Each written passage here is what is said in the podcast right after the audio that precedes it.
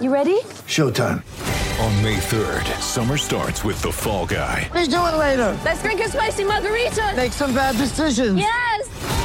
Audiences are falling in love with the most entertaining film of the year. Fall guy. Fall guy. Fall guy. That's what the poster said. See Ryan Gosling and Emily Blunt in the movie critics say exists to make you happy. Trying to make it out? Nope. Because I don't either. It's not what I'm into right now. What are you into? Talking. Yeah. The Fall Guy. Only in theaters May 3rd. Rated PG-13. When you need mealtime inspiration, it's worth shopping Kroger, where you'll find over 30,000 mouthwatering choices that excite your inner foodie. And no matter what tasty choice you make, you'll enjoy our everyday low prices, plus extra ways to save, like digital coupons worth over $600 each week. You can also save up to $1 off per gallon at the pump with fuel points. More savings and more inspiring flavors make shopping Kroger worth it every time. Kroger, fresh for everyone. Fuel restrictions apply. Hello, everyone, and welcome into your latest episode of Nothing But Bets. I am your host, Evan Sidery. I'm the national NBA reporter for basketballnews.com. You can go ahead and follow me on Twitter if you haven't already at eSidery, at E S I D E R Y. We're back with you today on Nothing But Bets to go over really, it's the dead portion from a betting perspective for the NBA offseason here. So I'm just going to talk about regular NBA topics outside of betting. I know if you're listening to this podcast, I know you're a general NBA fan as well. So this will be my haven to kind of let my spaces out on the show about my opinions on the offseason so far on multiple topics. So make sure in the meantime, before the odds come out on over under win totals and stuff like that as we get closer and closer to the season, it'll be more so a general NBA podcast. I want to get out of the way though, but in the meantime, I want to cover on today's show the biggest NBA domino that has fallen, DeAndre Ayton matching the Suns did his offer with the Indiana Pacers, a max contract offer, and then also the domino effects off of that. What's going to happen now with Ayton back in Phoenix? I'm going to dive into all that. So let's go ahead and get into the first part, which is DeAndre Ayton signed with the Phoenix Suns on a four-year, $133 million max, which is ultimately matched by the Phoenix Suns in just a few minutes. Usually going to take about 48 hours. This time, the Suns only took about five minutes to make it happen. So it was let out there by Shams Charania that the Suns internally wanted DeAndre Ayton all along. I don't buy that simply because we've heard DeAndre Ayton rumors for so long that I just think that's hearsay. If I'm being quite honest here, I think there's playing a little trying to save save face here a little bit because I don't think they want to pay DeAndre Ayton max money long term if they especially want to get Kevin Durant, who we'll talk about here in just a minute as well. But it is a big effect on the Kevin Durant situation. I know some people want to say it doesn't have that much of an impact. They never wanted DeAndre Ayton anyways, but the Suns have four first round picks. They have three pick swaps. They have Bridges. They have Cam Johnson. Is that really enough to get a player of Kevin Durant's caliber? I don't think so. Uh, unless Kevin Durant truly forces away the Phoenix Suns in a Jimmy Butler esque style that we saw in Minnesota when he went to Miami or Philadelphia, I mean, it's hard for me to envision that, to be quite honest. I think we're going to be in a stalemate for a while here. I don't see Kevin Durant going to the Suns in the meantime.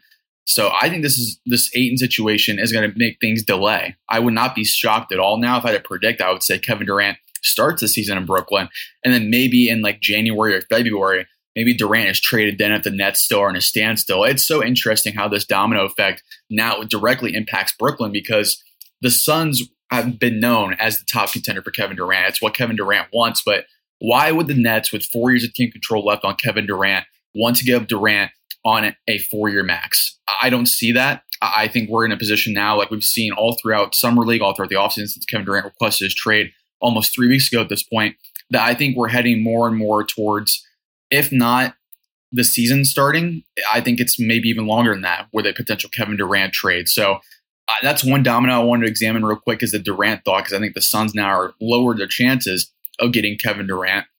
Steph Curry's record breaking three pointer, Jayson Tatum's buzzer beating alley oop, Ja Morant's poster dunk, NBA Top Shot is where the greatest moments from NBA history return to officially licensed digital collectibles. NBA Top Shot has evolved trading cards by making it easier to buy, sell, and collect by removing the hassle of grading shoe boxes and shipping fees. You can buy or sell moments in a few clicks and access them at any time on your computer. Your collection is always at your fingertips. Start collecting Top Shot moments any way you want.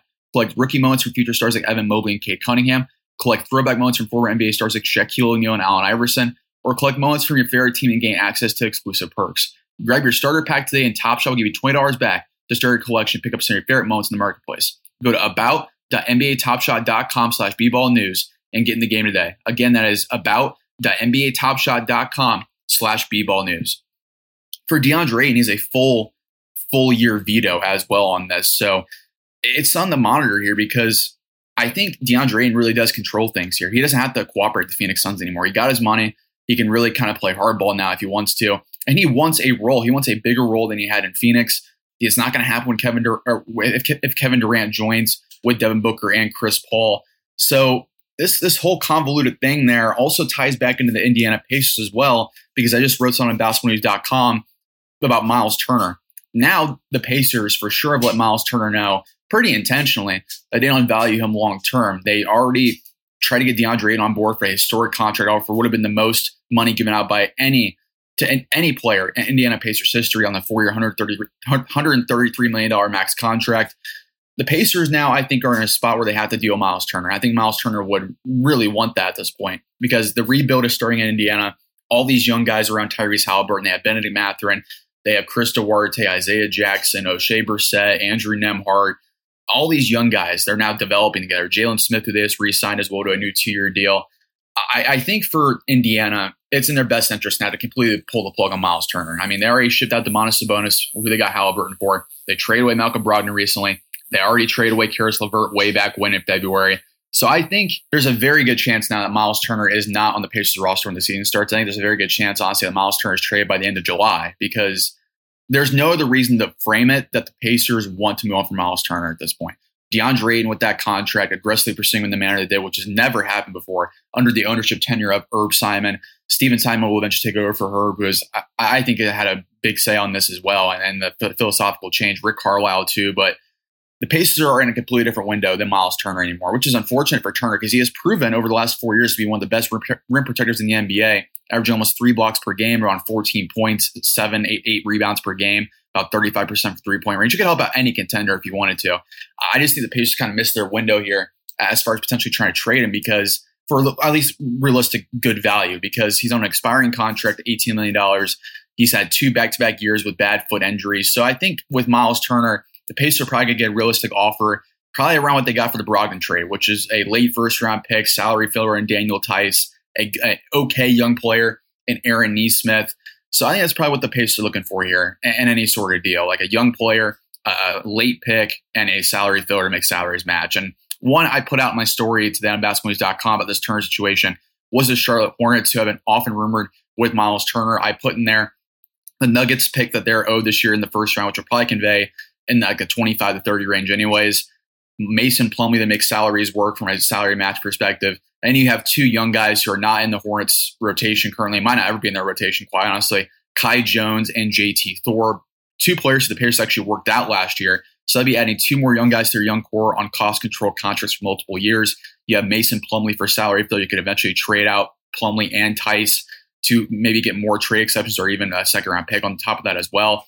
So it really, I, I like that kind of structure for Indiana at this point to try to save face on value because there's really not much you can get outside of that. Maybe Toronto makes some sense for Miles Turner, maybe Miami, maybe the Lakers. Uh, outside of those, maybe Dallas. Uh, there's really not many that make sense for Miles Turner as far as value goes. So I think that's what you're looking for from the pace perspective. If you want to do, learn more and read more about the Miles Turner situation, go to basketballnews.com right now. Check out my Miles Turner piece for more on that. I dove way deep into that, so make sure you go ahead and check that out. Before we close out the show today, I also wanted to do a quick do uh, a quick overview of how the Western Conference is stacking up because this is where it gets really interesting to me. With the Suns still not having Kevin Durant on the roster, if Durant's even traded, the West is stacking up in a very interesting way right now. I think the Nuggets will be very good next year. The Warriors just won the title. So let's go through and rank my top eight in the West right now, which definitely changed from last year because the Utah Jazz are currently blowing it up. We'll cover that on the next episode on Nothing But Bets. But for my current top eight in the West, we're going to do it as follows here. I'm going to go Warriors at one. It's hard to deny the Warriors and how good they were this past year, winning the title. They loaded up on depth. They just signed JaMychal Green for a start recording to replace Nemanja Bjelica.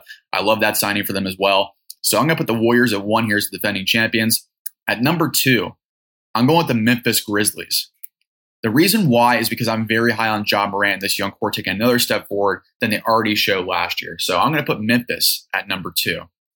Number three, I am going to go with the Dallas Mavericks.